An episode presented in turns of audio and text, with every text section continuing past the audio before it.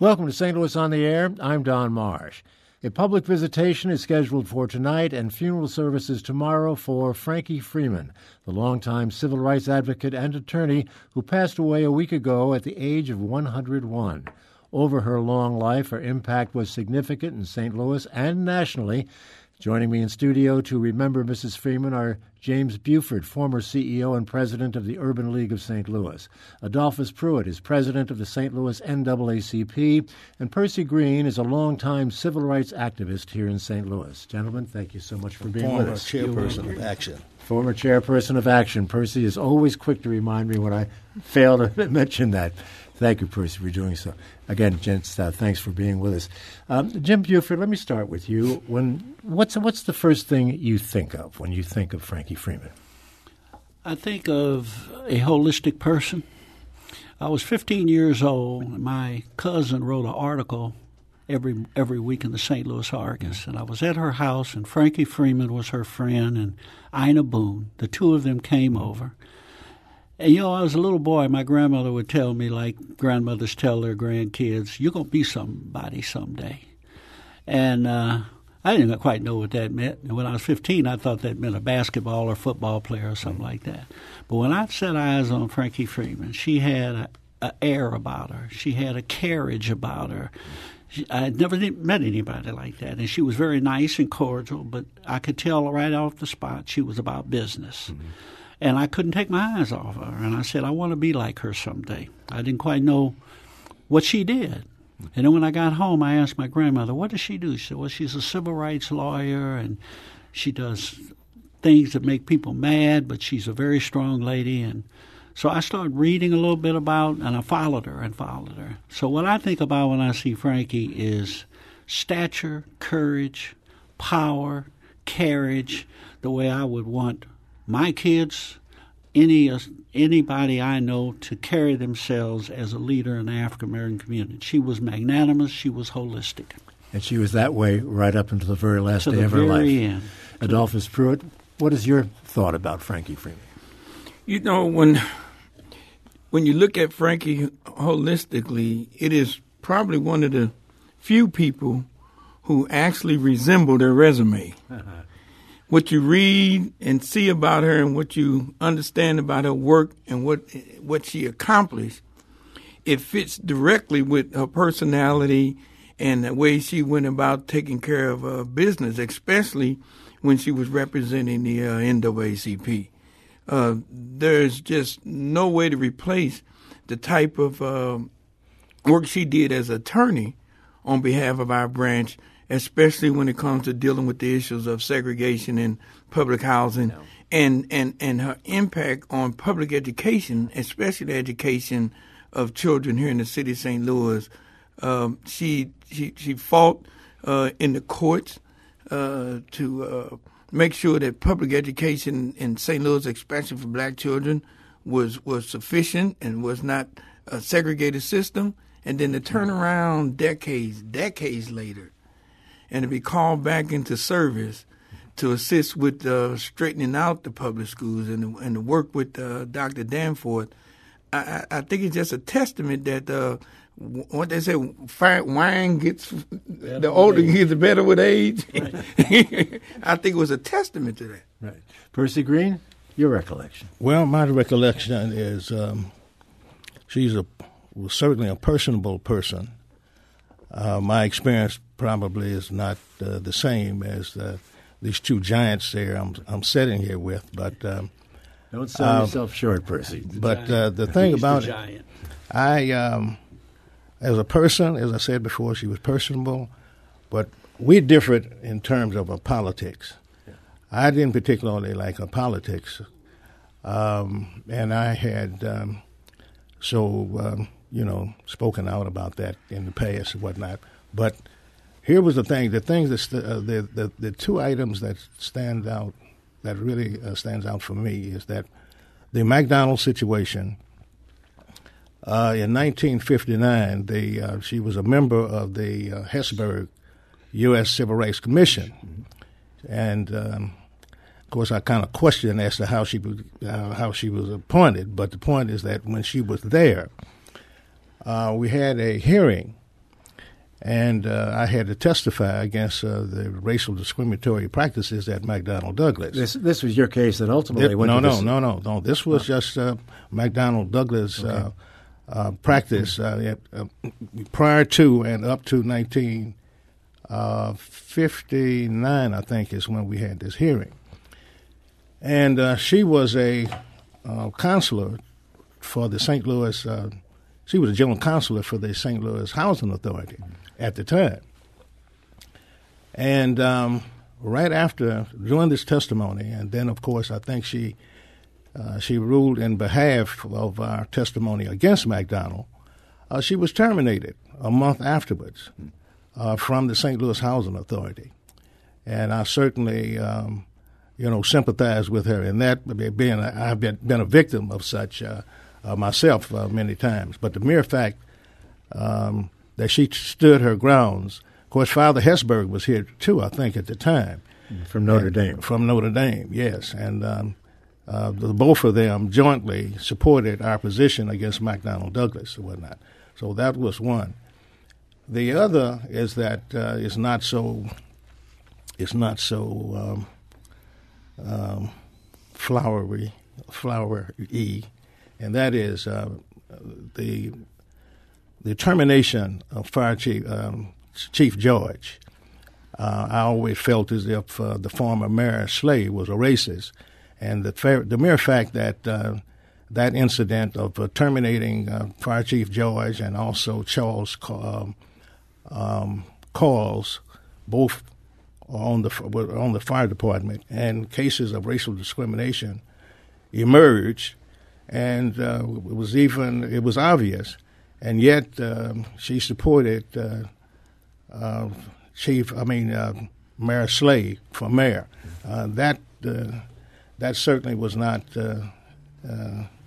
I, I often thought about that, and I didn't really understand that. But then I later, after analyzing it historically through the um, the grassroots at the Gateway by Charles Lang, I was able to see some other things that occurred that may have had something to do with her decision making there.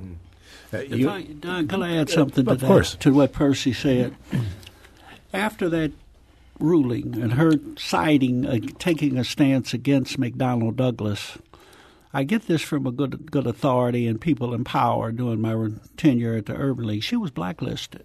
Yeah. She had extremely difficult time making a living and practicing law. She was punished for that, uh, and even so, she held true to her convictions, whether you agreed with them or not. She held true to them. But I, that that startled me because I always thought, you know, she's such an icon now, and everyone sings her praises. But just like Dr. King, you know, at the time he's now he, he's now a martyr, and he's our he is our true leader.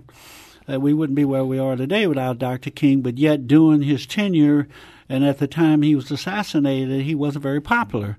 You know, and uh, the Black Power movement was taking over. And the same with Frankie. There's a ebb and flow in her life where when she took the hard rulings, she suffered for it. She could have been very wealthy. She could have been probably with a big law firm, one of the first, or she could have been a judge uh, at the federal level because she was a protege of Thurgood Marshall and Howard University. She studied under and worked with people at the NAACP Legal Defense Fund and a lot of the icons and stalwarts there. That's where she cut her teeth in D.C. at, at Howard. Because when she lived in New York, they wouldn't let her in law school, saying that her credits from Hampton University were not acceptable at law schools in New York. So it was when her and Shelby moved to D.C., she was able to get in law school, and that was at the Black University. How tough was she, Adolphus Pruitt? She was soft spoken and and uh, a lady, as Percy and, and Jim have said, but she had to be really tough. Absolutely. Not only was she tough, but you know, I, the other day I was sitting down with Mikhail Ali, who's a Muslim and head of a, one of the activist groups, and, I, and we were talking. He said, "Man, I heard about Frankie." He said, "Pruitt, let me tell you something." He says, "I remember years ago where the brothers were having an issue with one of their temples, and they had to sue the landlord. And he said they went to black lawyers over and over again, and none of them represent them. Said we're not representing the Muslim. they went to Frankie, and he said Frankie took the case on and they won it. He said they were surprised and shocked that she would represent them when everybody else was telling them, no, we're not going to represent the black Muslims. She was just that type of person. She was just that tough. The issue was whether was, for her was right or wrong. And if she felt that it was right and it was the right thing to do, and she had that sort of conviction, and she did it, and she didn't care who was on the other side. Of That's right. Well, it, it, go ahead. Professor. Well, here, here, here was a something. Here is something else I, I, I noticed right after she come out of school. Uh, she took the case against the St. Louis uh, Housing Authority, and she won the case.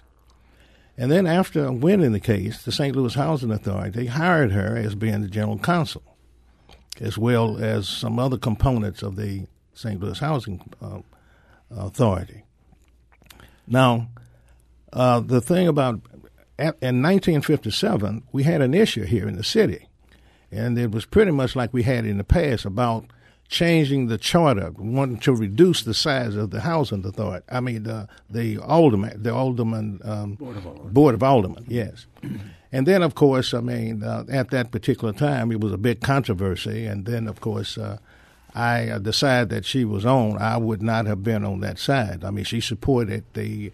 Um, the change in reducing the size of uh, the alderman, and I would have been on the side, uh, the opposite side. But of course, I wasn't involved in the movement at that particular time. But just, I'm, I'm just saying that it was something that I just scanned, just want to see the history of how people involved in the movement, people that have recognized, you know, the decisions that was made, and so on and so forth, to try to find out what, you know, why aren't those uh, decisions consistent?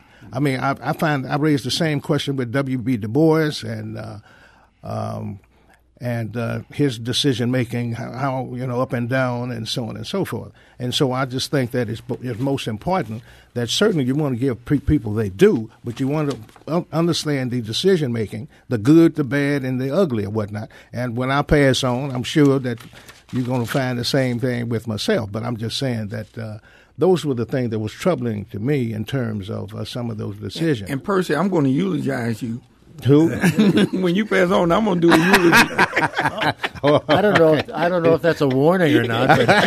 Yeah, I don't know either. Maybe you, you ought to get some idea of what no, he's going to but say. you know, now. none of us are perfect. You know, none of us are perfect. But then it's it, it, it's something that about when folks are involved in the movement. It seems like to me that somehow when they become part of the, the establishment, they change. the the, the, the, the energy level changes, or if they work behind the scenes, I mean, some say, you know, some, you know, say that, uh, but very few of us that are on the front line ever see any evidence of working behind the scenes and whatnot. And so that's the thing that I'm saying that there are differences in many folks that that, that carried on the fight, initiated the fight, did a wonderful job. But then, of course, uh, then of course, something changes. It could very well be as a result of the, the nature of their employment, or what had happened to uh, to her in 1959 being terminated for standing up for what was right. Maybe some of these folks, uh, you know, uh, fear for their employment. Uh, you know, it's, it's, I don't know whether that's uh, that's justified. It, it, often comes down to economics, yeah. Uh, one way or another. I have to take a, a, a break. We've We've uh, talked about uh, her accomplishments and her personality, but before we take the break, let's listen to Frankie Freeman as she appeared on this program uh, some time ago talking about what she thought was her greatest accomplishment. Okay. Well, I think I would probably, if I was going to identify one of the cases, it would be the case that ended segregation in public housing. However, I also am honored to have been had the opportunity to serve as a commissioner of the U.S. Commission on Civil Rights, and also under the Carter administration as the first Inspector General of the Community Services Administration. But to say, I believe that probably the, the, the case that ended segregation in public housing the late Frankie Freeman, as she appeared on one of these programs uh, some years ago. We'll continue our conversation, our recollections, and remembrances of Frankie Freeman in just a moment. But first, we will take this break. My guests in studio are James Buford, Adolphus Pruitt, and Percy Green. Back in a moment. This is St. Louis on the Air on St. Louis Public Radio, 90.7 KWMU.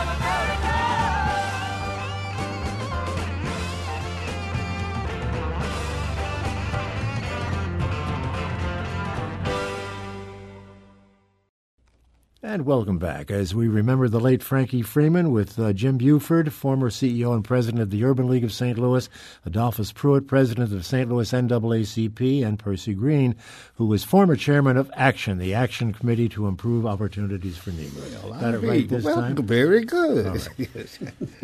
We just heard uh, Frankie Freeman before the break talking about her uh, accomplishments as she saw them. And as a member of the U.S. Civil Rights Commission, I'm just wondering how much how much influence did that have on St. Louis, having a St. Louisan on that commission? Jim, did, that, that had to be helpful to uh, this community, or was it? Well, it was. It, it had to be helpful. Otherwise, she would not have been terminated. The mere fact that she spoke out and supported um, uh, the positions that we uh, levied against uh, McDonnell Douglas and Chrysler, Chrysler uh, Auto uh, Company was here at the time, and um, I had a group from there, the black employees of uh, Chrysler, testified also. And so the mere fact that the Globe Democrat and the McDonald uh, powers as well as civic progress types and whatnot levied uh, against her that that caused her to lose her job. So uh, she was certainly effective uh, as it relates to that. But then at the same time, um, uh, before that now, uh, Jefferson Bank, that was in 63. Now, she did not support Jefferson Bank. as a matter of fact, I mean, when Lyndon Johnson came here uh, and many of us was arrested out there at the park. Uh, I believe this was in '64. Um, at it was Lyndon Johnson, I think, at that particular time. Uh, her, uh, she and he uh, met at the uh, Chase Park Plaza hotel at the time that we was picketing there and was arrested. And then, of course, after that was uh, he appointed her to the um, uh, U.S uh, uh, Commission on Civil Commission Rights. on Civil Rights. Yes. Right, right. Jim, how? She, go she, ahead. she, when I said she was holistic, she impacted in so many areas. As Percy referenced earlier, the uh, Davis first uh, St. Louis Housing Authority that she referenced in her tape was a big thing. Her impact on education, as Adolphus uh, Uh, referenced, was you know, when she was responsible, her and Dr. Danforth, for setting up the special school board as well as monitoring. I served on that committee. The primary role initially was to monitor the desegregation settlement between the NAACP, the other 18, 19 litigants, and make sure that the judge's ruling was carried out to the letter.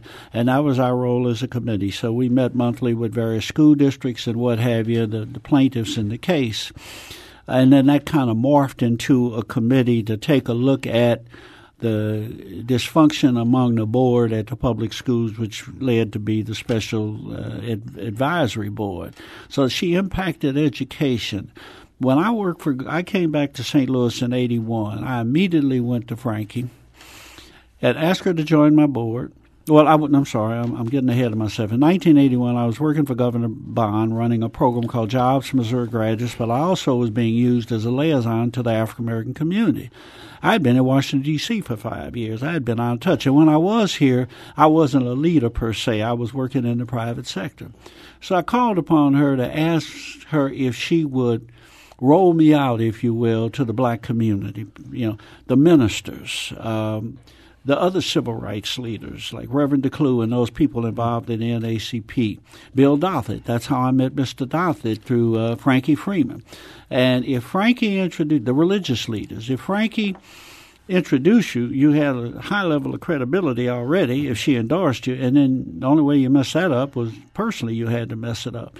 So she laid the groundwork for me. And then when I took over the Urban League and was offered the job, I went to Frankie and I said, Look, I'm going to take this job. But the condition is the Urban League has been, I felt, somewhat passive doing the Jefferson Bank demonstrations, doing a lot of the civil rights things that were going on, the climbing of the arch that did, action, and what have you. I wanted the Urban League to be more advocacy oriented. The Urban League's mantle was social services as well as civil rights, second oldest civil rights organization to the NAACP. And she said, Of course, that's the only way you take it. And then when I took the job, I asked her to join my board because I had no really civil rights and I had limited lawyers on my board, and most of them had nothing to do with civil rights. So during the entire tenure, my 28 and a half years at the Urban League, everything I did, shut down Highway 70, uh, joining Johnny Scott and the NAACP in East St. Louis over no African Americans being at any level in the Belleville government. The Million Man March, which the National Urban League opposed, which she encouraged me to do. Any comments I made on civil rights, I took her advice. Sometimes they were too tempered. She was conservative in that way. You know, her theory of civil rights was, you know, Thurgood Marshall and the NAACP Legal Defense Fund solve the problems through law and then they stay solved. Yeah. Um, and, and that was her theory. So when I would get angry and upset about something, she would say, never get angry, get even. And get, not with a vendetta, but get even through the courts. Her impact on the urban, the entire, she was my first African American woman to chair the board, the first woman to chair the board of the Urban League. And she stayed on emeritus because that, there is no tenure once you're the chairman of the board. Till the very end, when she was, you know, until I stayed on, I would always call Frankie and ask for her opinion. Even if I didn't have an opinion and no one was asking me, in case they would, I would ask her, Where are you on this? Mm-hmm. Like Percy. Sometimes I agreed, sometimes I thought it was a little too soft. But Frankie Freeman guided me for 28 years. So her impact on the Urban League was phenomenal during my era and made us more in terms with the mission civil rights and social services. I would like to direct our audience to our website, stlpublicradio.org, for a wonderful conversation. One of the best uh, I've ever heard between Frankie Freeman and our friend Percy Green over here discussing the rule of law versus civil disobedience. Yeah. It's a wonderful conversation. That's right, because you see, I was on the other side. Disrupt, exactly. disrupt, disrupt. That's how you make make things happen and whatnot, you know. And the thing about it is, of course, most lawyers, I mean, uh, even though some of my best friends are lawyers, I mean, they have to, they were the people that kept me out of jail. And of course, uh, I had lawyers that had to argue the case of Green versus McDonald that made it possible to even prove racial discrimination because at that particular time, Louis Gilden was an associate mm-hmm. of mine. Uh, he was the one that argued the case uh, to the Supreme Court, and then Charlie Oldham, he filed, uh, he he uh, he argued the case the second time it went up to the Supreme Court. But the point I'm saying is this: we differed in philosophy as well, because you see, if you depend upon the law in toto, you have to also think, uh, have to um, be cognizant of no sooner than you have a law passed in your favor, the opposite, the other side is looking for loopholes and ways to counter that. Challenge, and so, sure. therefore, uh, I could not get on board uh, with that type of philosophy. And so that's why I had to uh, continue to carry on civil disobedience and carry on the, the disruption in terms of uh, uh, letting those folks know on the other side that just because we had a law in our favor, uh, we had to still pursue all kinds of inklings of racial discrimination. One thing let me say, uh, Reverend Jesse, Jesse Jackson has a phrase that I think defines the civil rights movement. There are tree shakers and there are jelly makers. Mm-hmm. The tree shakers shake the fruit off the tree. Someone comes along and picks up the fruit and turns it into jelly. That's the civil rights movement. There's Percy Green and the activists, and they're the Frankie Muse Freemans who come and they're the jelly makers. Percy and them disrupt and knock the fruit off the tree and make change, and lawyers turn change into law. But you need both of them to make you the jelly. Have them right. There's nothing monolithic about right. the civil yeah, rights movement. But, but let's, let's remember uh, uh, just a couple of things, though, because when we talk about Frank and we talk about the Civil Rights Commission, and actually, Percy, when uh, Johnson came here to meet with her, it was because he called and he asked her to serve, and she first said no. And he came to convince her. He he he, he wanted her, and, and and four presidents after him saw the same value and reappointed her.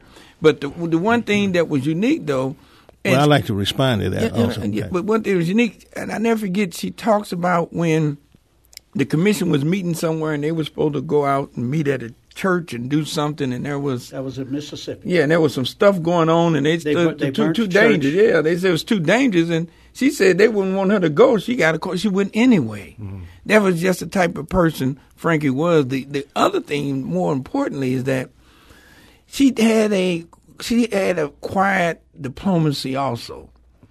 That there are many, many, many instances where issues that were critical to the African American community here in this city, and certain people had to be moved, and Frankie would make the call. She didn't make a bunch of noise about it. She didn't televise it, but she would make the call and say that I think this is the right thing to do. This is what you need to do, and they would move. Well, I and certainly, moved. I certainly wish she had made that call to Slay in order to have uh, Chief George uh, Well- remain as a fire chief. Well, she made some And, uh, so, but the thing about it is, I'm just saying that uh, um, the decisions, uh, the, I think basically these decisions, and I see too many. I see too many uh, times that this happened. See, there are all kinds of other issues that I think, let's say, for instance, the Board of Education. You see, not only I'm a strong supporter of civil disobedience and um, uh, and the kind, but I'm also I support um, uh, uh, organized labor, unions, the working class. You see, and so consequently, uh, those are philosophical differences and whatnot. And I think that you have when you have people in responsible position, you would like for them to speak out more in behalf of the working class. And and and and and, if this is only reserved. Uh, you know, when a person in a responsible position and they always speak out in behalf of the establishment rather than the people uh, that are fighting for uh, the causes, fighting for. Like you take, for instance, with the uh, the Board of Education. I'm a, I was on the opposite side of her position on that, and uh, uh, Danforth, and I and, and, and I just think that um, those the the um, uh, the elected board uh, was, was was doing a decent job in as much as we changed the board by by by virtue of voting. And the mere fact that she supported Slay and the other side for this appointed board, I mean, the only way, the, the only place that that happens is when you have predominantly black, uh, predominantly black communities, that they would take the power from the elected board and put it in the hands of, uh, of you know, the white establishment. Now, she also made an impact to education in her early days with Bruton versus the Board of Education. Absolutely. That was at the time when schools were segregated, and all African American school students went to Booker T. Washington Technical School, Washington Tech. The white students went to Hadley Tech. So obviously, at at at at, at, at Washington Tech, the curriculum wasn't as stringent and what have you. So there were some classes that were offered at Hadley that um, black students. There was a proposal for black students to go over to Hadley, and they didn't want to do. The public schools didn't want to do that. So she filed suit, Bruton versus the Board of Education, and won, and allowing the black students to go to Hadley to take these certain courses. Rather than bring the courses to Washington Tech, they had students go there. And that worked for one year, and then after that, the public schools closed Hadley Tech. Our, our time is beginning to, to wind down. I'd like to get an impression from each of you in the context of our discussion of Frankie Freeman as to where I'll start with you, Adolphus. Where are we now in this in this whole struggle that we've been talking about that has so many different facets? You know, unfortunately, with the last election, both in uh, at the White House and in state government, uh, there is an atmosphere in which uh, folk openly, openly trying to uh, turn back the um the clock and remove some of the gains and the rights that uh, African Americans have uh, have secured over the years. Uh, fortunately, a lot of it is is talk at this point in time. There's not much legislation that's been overturned. There's not much of anything that is happening, but but but it's on the horizon. And when you know, and you know, when we talk about uh, folk having dual positions or, are changing. You know, my, my good friend Percy talked about labor, but it was labor who primarily flipped the script and came out and voted overwhelmingly in support of uh, both uh, Donald Trump and Governor Greitens.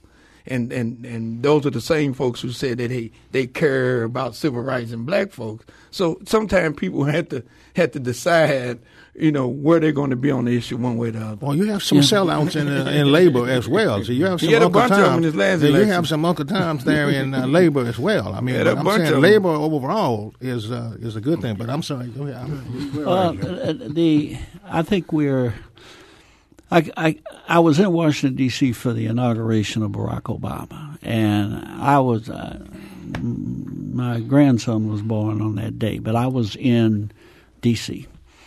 So I thought we had reached a pinnacle. Not we still had a long way to go, but the election of a black man in the White House, all the work of the Frankie Freemans and those before her and during her time was seeing some fruit.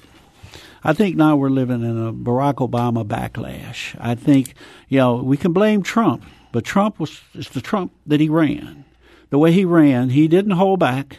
He, he make America white again. Well, he said make America great, but black folk knew and other folk knew, brown folk, yellow folk that that, that meant make it white, Yeah, that was white again. So he isn't hiding anything. So I blame the body politic, which means I blame people. And I think a lot of people felt a black man in the White House was too much power, and they're gaining and they're taking our jobs. So I think where we are today, you know, I was on a on a. Uh, a committee. Uh, I'm sorry, on Martin Luther King's birthday, 21 years ago, I was on KMOX radio with Reverend Joseph Lowery. He was in Atlanta talking about Dr. King, and Bob Hardy. May he rest in peace. Asked Joe, Reverend Lowery, "Where are we at today in civil rights?" And Joe Lowery said, Reverend Lowery said, uh, "Black folks are sick of racism, and white folks are sick of black folks." Mm. I think we're getting to that now, where black folks, just white folks, just think black folks got too much power, and brown folks, and we don't want no immigrants. We don't want nobody but people from Norway. And Trump carries that mantle. So I think yeah. we're taking giant steps back. And all I can say is, keep hope alive that maybe two steps back will make three steps forward. Well, I, I would like to see. I think we're, we're at a place now where the uh, the leadership has to step up to the plate and be consistent. Uh, that, and I'm saying that about uh, the politics now, you know, especially uh, I like what I see in uh, Bruce Franks as being consistent. Just because he's elected to a so-called responsible position, that doesn't stop him from carrying on uh, the struggle that he was carrying on. See, the point I'm making is that racism doesn't stop because you win a particular battle. There's the war is what you want to uh, uh, win, and that is has to be consistent. And with him maintaining civil disobedience, many of the other it's enough racism that is going on on a day to day basis that all of the uh, black uh, elected officials, as well as fair minded whites, should be in the street protesting, raising hell or whatnot, you know, in order to neutralize uh, racism. Let's give uh, Frankie Freeman the last word on that. We have a clip here uh, in which she was asked the same question, and she remains uh, optimistic uh, up until uh, close to the time that she passed away. Let's listen. Well, I can't spend time being disappointed. I think what we all need to do is we all need to work for more diversity and recognize the value of each of us and do something to help the people who need help. Do more. There are organizations who are working very hard. There are companies that are doing a lot. But still, individuals, we need to do more. The late Frankie Freeman. There'll be visitation tonight at the Missouri History Museum, funeral services tomorrow. Gentlemen, thanks so much for being with us. Uh, uh, it's an interesting conversation and probably a difficult one for those of you who knew Frankie Freeman well, but I want to thank you. Percy Green, great to see you. Jim Buford, always wonderful to see you as well. And Adolphus Pruitt, thank you so much for being with thank us. Thank you. This is St. Louis on the Air on St. Louis Public Radio, 90.7 KWMU.